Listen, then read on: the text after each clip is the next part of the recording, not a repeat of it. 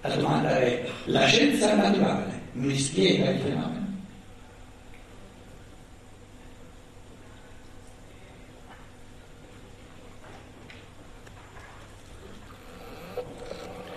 È un conto dirmi come è successo, è un conto dirmi perché è successo. Allora attenti a questo punto, perché a questo punto le emozioni ci giocano un brutto scherzo, cerchiamo di restare spassionati. Perché se lo scienziato, se noi avessimo uno scienziato che dice a me basta indagare il come è successo, mi basta, Te non hai detto di venire a dire no, ma non basta, devi chiedere anche perché, ci deve essere un perché, ci deve essere una spiegazione del perché è successo. No, no, no, non mi interessa. Mi basta il come, spiegare scientificamente come è successo. Hai il diritto che gli basti, se gli basta, gli basta. Sì, però tu bari perché non fai attenzione agli strati più profondi del tuo animo, che però vorrebbero sapere perché. E l'altro dice, dai che pace il mio animo, ci penso io. Quindi l'unica domanda a questo punto, di fronte alla scienza naturale, è se basta a me. E questa, questa domanda ognuno la deve rispondere per se stesso. E se qui ci sono persone, nella misura in cui qui ci sono persone, a cui basta la risposta che dà la scienza naturale, le scienze naturali, per queste persone tutto quello che io dirò in più è in più. E se sono pazienti nei miei confronti, se sono tolleranti nei miei confronti, bontà loro. C'è solo da sperare che non ritornino una seconda volta. O se lo fanno per curiosità, va bene.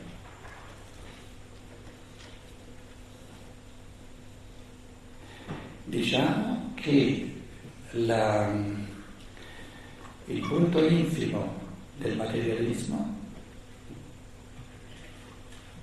è lo stato di coscienza che si è rassegnato a raccontare, si accontenta di raccontare il come perché ha rinunciato a capire il perché. O si è convinto non esiste la domanda del perché. Quindi da un punto di vista mio, se volete, il materialismo è il punto di povertà assoluta dello spirito. Quando addirittura non sente più neanche l'aspirazione, il desiderio di capire il perché. E questo punto nullo dello spirito è la cruna del lago che consente allo spirito umano moderno di riconquistarsi tutto a partire dalla libertà. Quindi questo punto di estrema povertà è molto bello, perché è il presupposto per riconquistarsi tutta la ricchezza dello spirito a partire dalla propria libertà. Perché addirittura la domanda che chiede ma perché è successo non mi viene più data dalla cultura, non mi viene più data dalla, neanche dalla fede. Perché non mi viene data dalla fede? Perché la fede, la, la, la religione è un'altra mortificazione. La, la scienza, prima mortificazione dello spirito umano, a te te basta sapere come è avvenuto. Il perché non c'entra niente, prima mortificazione. Seconda mortificazione ancora più micidiale, ancora, più mortificante, è quella che viene dalla, dalla religione, che dice tu senti il desiderio di chiedere perché, ma ci deve essere un senso.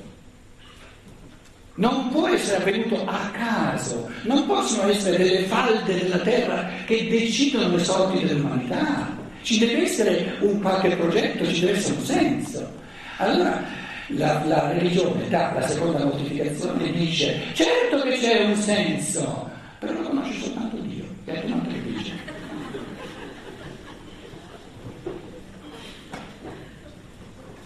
Il disegno di Dio è imperscrutabile. È avvenuto per disegno di Dio. Però tu sei il piccolo vermicino, il vermicello, e non ci nulla. seconda mortificazione dello spirito umano. Il senso della morte e la risurrezione. La morte ce la dà la cultura, con due belle botte, una volta la scienza e una volta la religione. E la risurrezione è lasciata alla libertà di ognuno. Meglio di così non si può.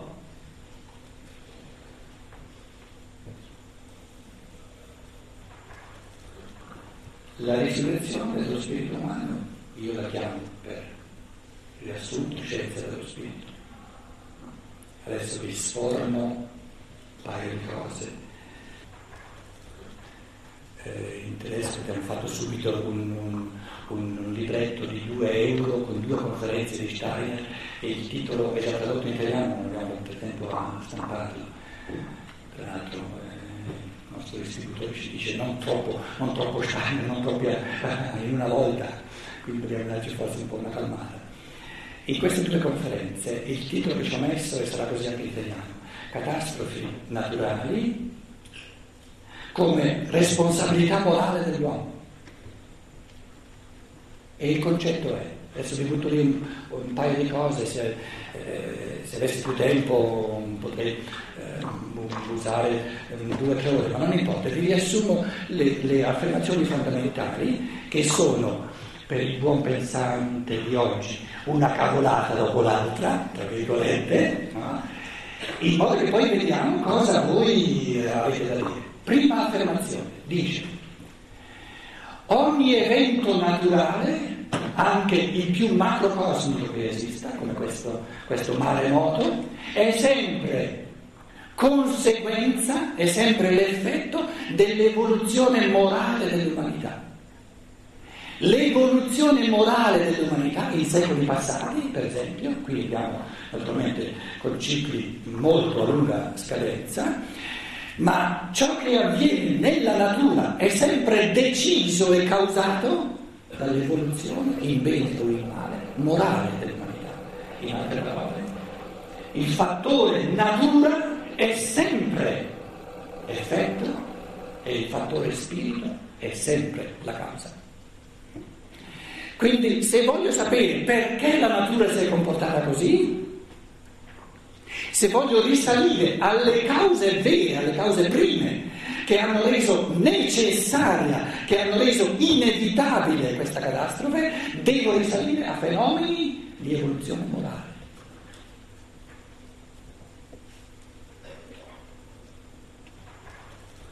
Naturalmente a questo punto, eh, supponendo che sia, adesso io non dico è così, no? Vi sto, vi sto, dicendo queste cose in chiave di ipotesi. No? Allora, fatta questa prima ipotesi, è chiaro che se le cose stanno così, ve lo metto ipoteticamente in modo da lasciare libero il pensiero di ognuno che prenda posizione, se questa prima affermazione è vera, ne consegue, ne consegue che la, il nesso causa e effetto è molto più complesso di quello che si immagina. Una scienza, le scienze, si immaginano le scienze naturali che conoscono del nesso di causa e effetto soltanto ciò che è visibile. Certo che ci sono, ci, sono, cause e effetti anche nel mondo visibile. E l'esempio classico è se io sul, sulla, sul tavolo del biliardo metto in moto una, una una, una, biglia, è chiaro che questa, se, se cozza contro un'altra, muove la seconda. Lì ho il primo urto è la causa, il secondo urto è l'effetto. Certo che c'è questa connessione più semplice, più immediata, più esterna, più, più indagabile, diciamo, materialmente di causa e effetto. C'è.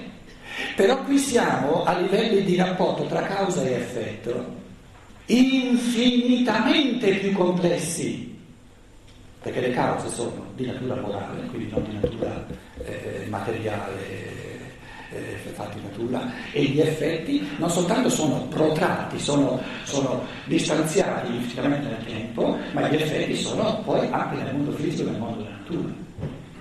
Quindi se è vero che il fattore morale è sempre la causa decisiva di ciò che avviene nella natura, ne consegue che a questi livelli la connessione tra causa e effetto è di enorme complessità. Lo scienziato può dire al massimo, lo scienziato naturale può dire al massimo, no, di fronte alla prima affermazione, il fattore morale è la causa, l'evoluzione morale è la causa e eh, il comportamento della natura è l'effetto, al massimo può dire non è vero. Cosa vuol dire quando dice non è vero? Ve lo traduco in italiano. Lo traduco in italiano. La sua affermazione che dice non è vero può soltanto significare non ci credo. Solo questo può dire. Ed è libero di non crederci, perché ciò che lui crede e non crede eh, sono affari suoi. Ma lui non potrà mai dimostrare che non è vero, può soltanto dimostrare che lui non ci crede, oppure che non gli interessa. Ha il diritto di non interessarsi, certo ce l'ha, ma allora dica non interessa e va tutto bene. Se invece dice non è vero, allora dice, fa, la, fa un'affermazione errata, perché lui non può dire che non è vero, come io non posso dirgli che è vero. Io in fondo vi sto dicendo ci credo.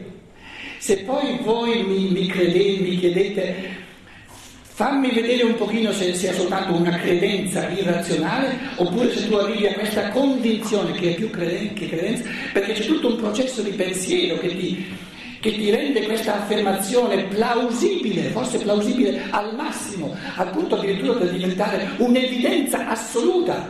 Allora c'è tutto un processo di pensiero per, per, far capire come io arrivo a questa credenza, che è più che una credenza, che per me è una convinzione assoluta, altrimenti tutto sarebbe, sarebbe assurdo. Però l'altro che dice, non è vero, in sta soltanto dicendo non ci credo. E dicendo non ci credo dice che non si è mai occupato di questa cosa. Perché nel momento in cui se ne occupa deve entrare nel merito delle affermazioni dell'altro e prendere posizione. E dire che cosa, che cosa gli è plausibile, che cosa, che cosa trova come errore di pensiero, eccetera, eccetera, eccetera.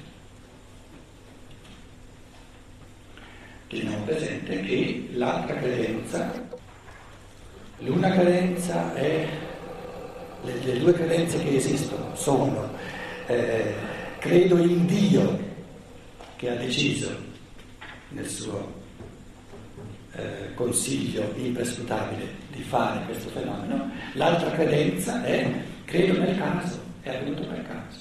Quindi le scienze naturali credono nel caso, la scienza, la, la religione crede in Dio, ma irrazionalmente perché non posso capire io che motivi Dio ha avuto, deve aver avuto per compiere questo, questo spettacolo di natura la terza possibilità è quella della scienza dello spirito, è del tutto nuova, perché dice qui c'è un altro tipo di credenza che è alternativa, non dice né che è successo per caso, né che è successo per consiglio imperscrutabile di Dio,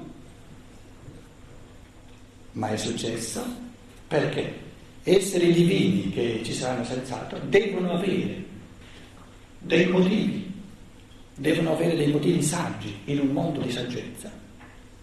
Per questo tipo di conduzione dell'umanità e l'unico motivo veramente convincente al mio pensiero di uomo, e sono stato creato come, come uomo pensante, è che questa catastrofe di natura deve essere consona, deve corrispondere a quell'umanità che la riceve, che la vive. Perché se non corrisponde all'umanità che la vive è una contraddizione. E come corrisponde all'umanità che la vive? Corrisponde al suo cammino, alla sua evoluzione. È in sintonia con la sua evoluzione finora.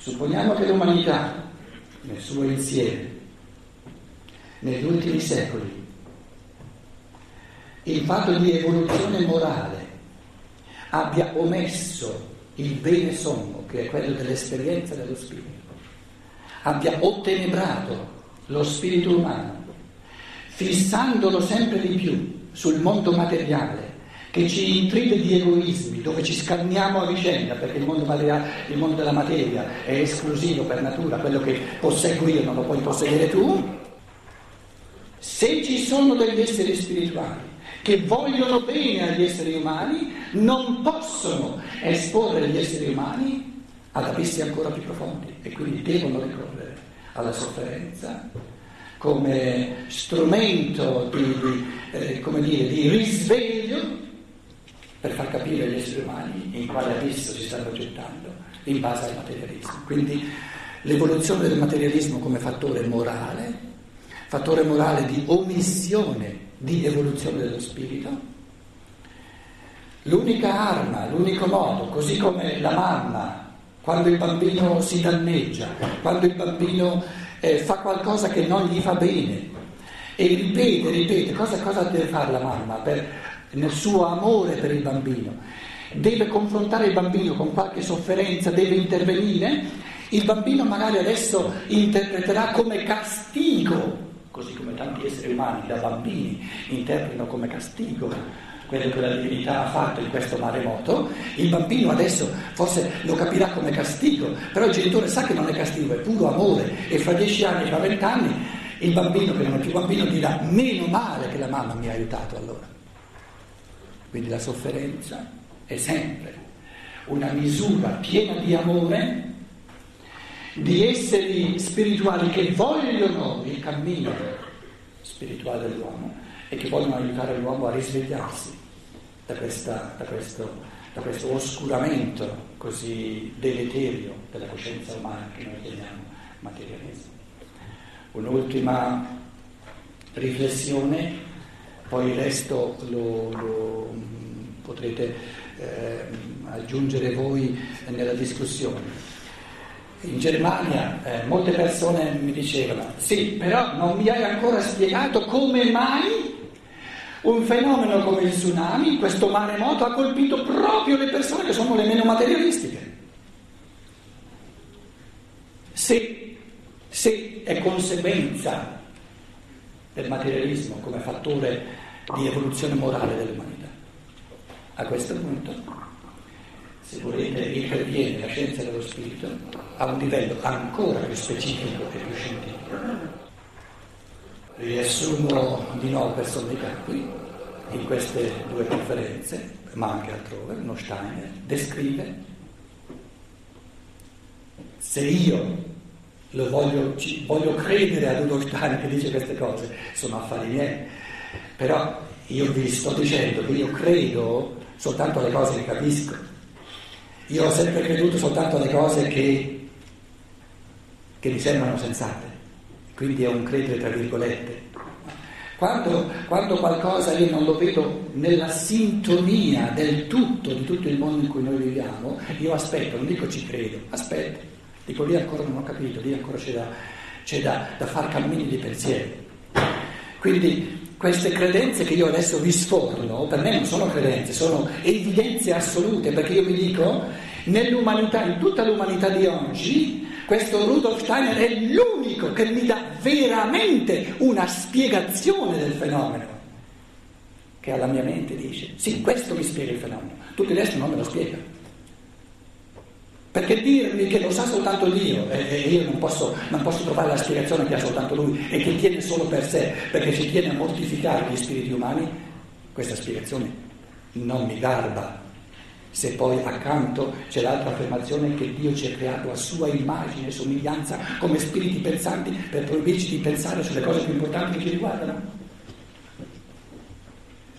Rudolf Steiner descrive come prima di nascere migliaia di persone, centinaia di migliaia di persone, ancora prima di nascere, dialogando con l'angelo custode, dialogando con Dio superiore dialogando con, con spiriti la cui coscienza è infinitamente più vasta che non quella dell'uomo, dialogando con l'io dell'umanità, lo spirito dell'umanità di cui parlerò questo pomeriggio.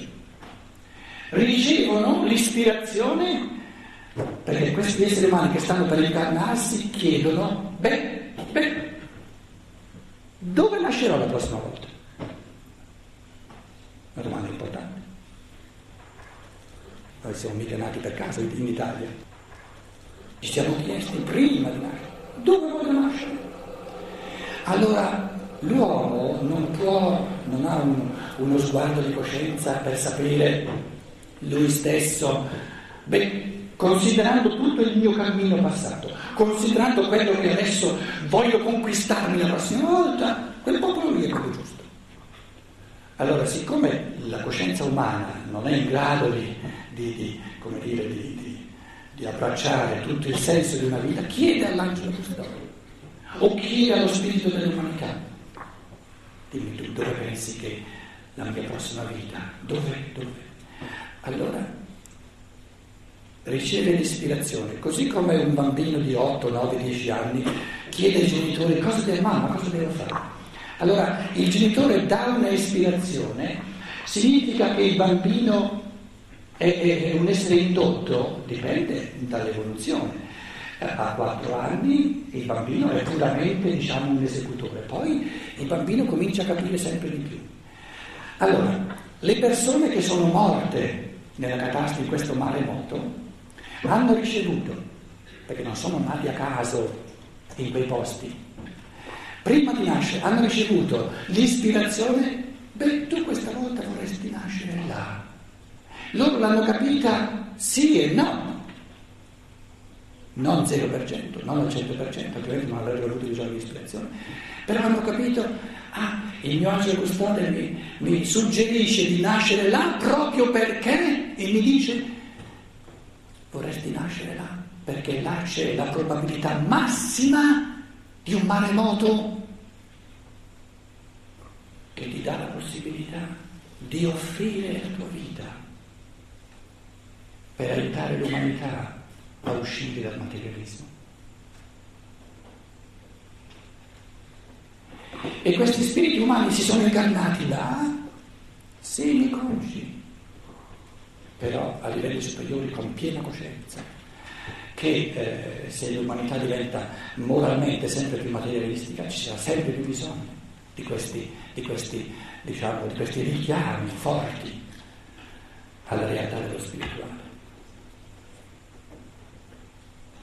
Questa volta vuoi dedicare la tua vita con la tua morte come sacrificio per tutta l'umanità. Questo non vuol dire che questa scelta di dare la propria vita per l'umanità debba venire portata a piena coscienza dall'io ordinario. Questo non è detto perché l'essere umano è molto complesso, ci sono, ci sono diverse istanze nell'essere umano e sappiamo benissimo quando in noi parla un livello superiore, più, più bello, più, più, diciamo, più pulito, e quando in noi parla un livello inferiore che quello dell'egoismo. E allora diciamo che di queste centinaia di migliaia di persone che sono morte, e, e, tantissime che sono nella sofferenza e vivranno per dei decenni in, in immane sofferenza per tutti noi, per tutta l'umanità, supponiamo che una persona che è morta ha ricevuto l'ispirazione di nascere lì e di morire maggiormente perché questa morte ha a che fare con, suo, con la sua evoluzione passata. Un karma di cui parleremo eh, questa sera, un karma individuale dove c'è molto da recuperare, dove c'è molto da compensare. Pensate alla legge del trapasso nella Divina Commedia. Allora dice, ah, prendo, prendo questa possibilità, l'occasione di nascere lì, in modo che questa morte che mi afferra prematuramente sia un sacrificio mio, però che riguarda ciò che io individualmente ho da riparare, ho da, da recuperare, le chiavi di evoluzione individuale. Cosa avviene per coloro che sono morti senza avere più di tanto di individuale, da, di, di karmico da, da pareggiare? Quelli sono quelli che a maggior ragione hanno eh, sono andati nella morte per l'umanità, meno per se stessi, per il proprio karma individuale e più per l'umanità. Coloro che danno anche a livello sovraconscio la propria vita per l'umanità fanno a maggior ragione un passo enorme in avanti nella loro evoluzione morale e saranno in grado nella prossima volta, quando di nuovo ritorneranno sulla terra, di dare dei contributi attraverso queste forze di moralità, queste forze di amore all'universale umano potranno dare dei contributi che non avrebbero potuto dare, che non potranno dare se non essendo passati da questa morte, che è una partecipazione alla morte grande di duemila anni fa, non per karma personale, ma per puro amore all'umanità.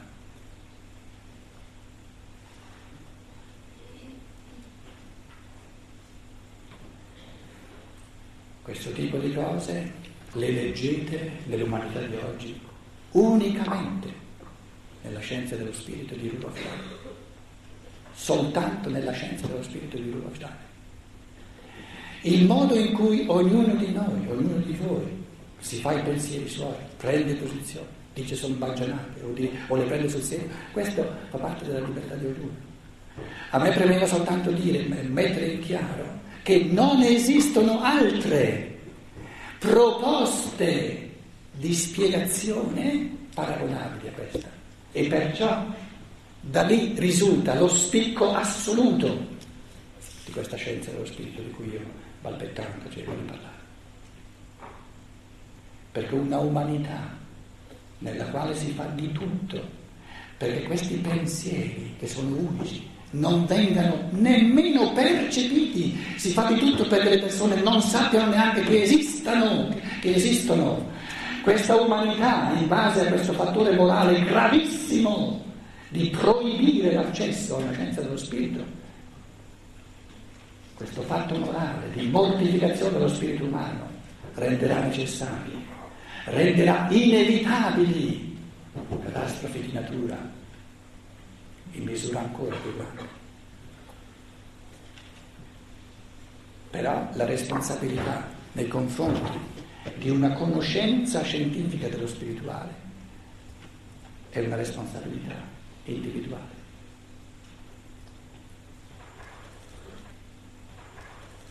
Quando tutti coloro che siamo qui in questa sala varcheremo la soglia della morte,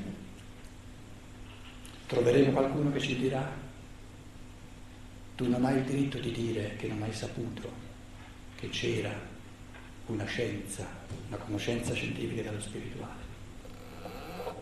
Ricordi quel giorno? Anche solo quel sabato mattina? Ti ricordi? Che eri seduto in un'aula universitaria? Ti ricordi che hai pensato tante cavolate come stamattina non ne ho mai sentite in vita mia? Qualcuno l'ha detto ieri sera. Non ho mai sentito tante cavolate. Te lo ricordi? E ognuno di noi dovrà dire sì, mi ricordo. E la risposta sarà, allora non hai il diritto di dire che non sapevi. Duemila anni fa è stato detto al Padre Divino, perdona agli uomini perché non sanno quello che fanno. Se questa affermazione valesse sempre, non ci sarebbe evoluzione. Il senso dell'evoluzione è che abbiamo la responsabilità, l'individuo ha la, la responsabilità di sapere sempre di più ciò che fa. Siamo noi la causa del maremoto e siamo in grado di saperlo. Sono gli uomini nella loro evoluzione morale Adesso facciamo una pausa, poi ci sarà la discussione e nella discussione, quando volete smontare quello che ho detto, io tornerò alla carica e vi dirò, hai una spiegazione migliore? Quindi pensateci un po' a quello che avete intenzione di dire.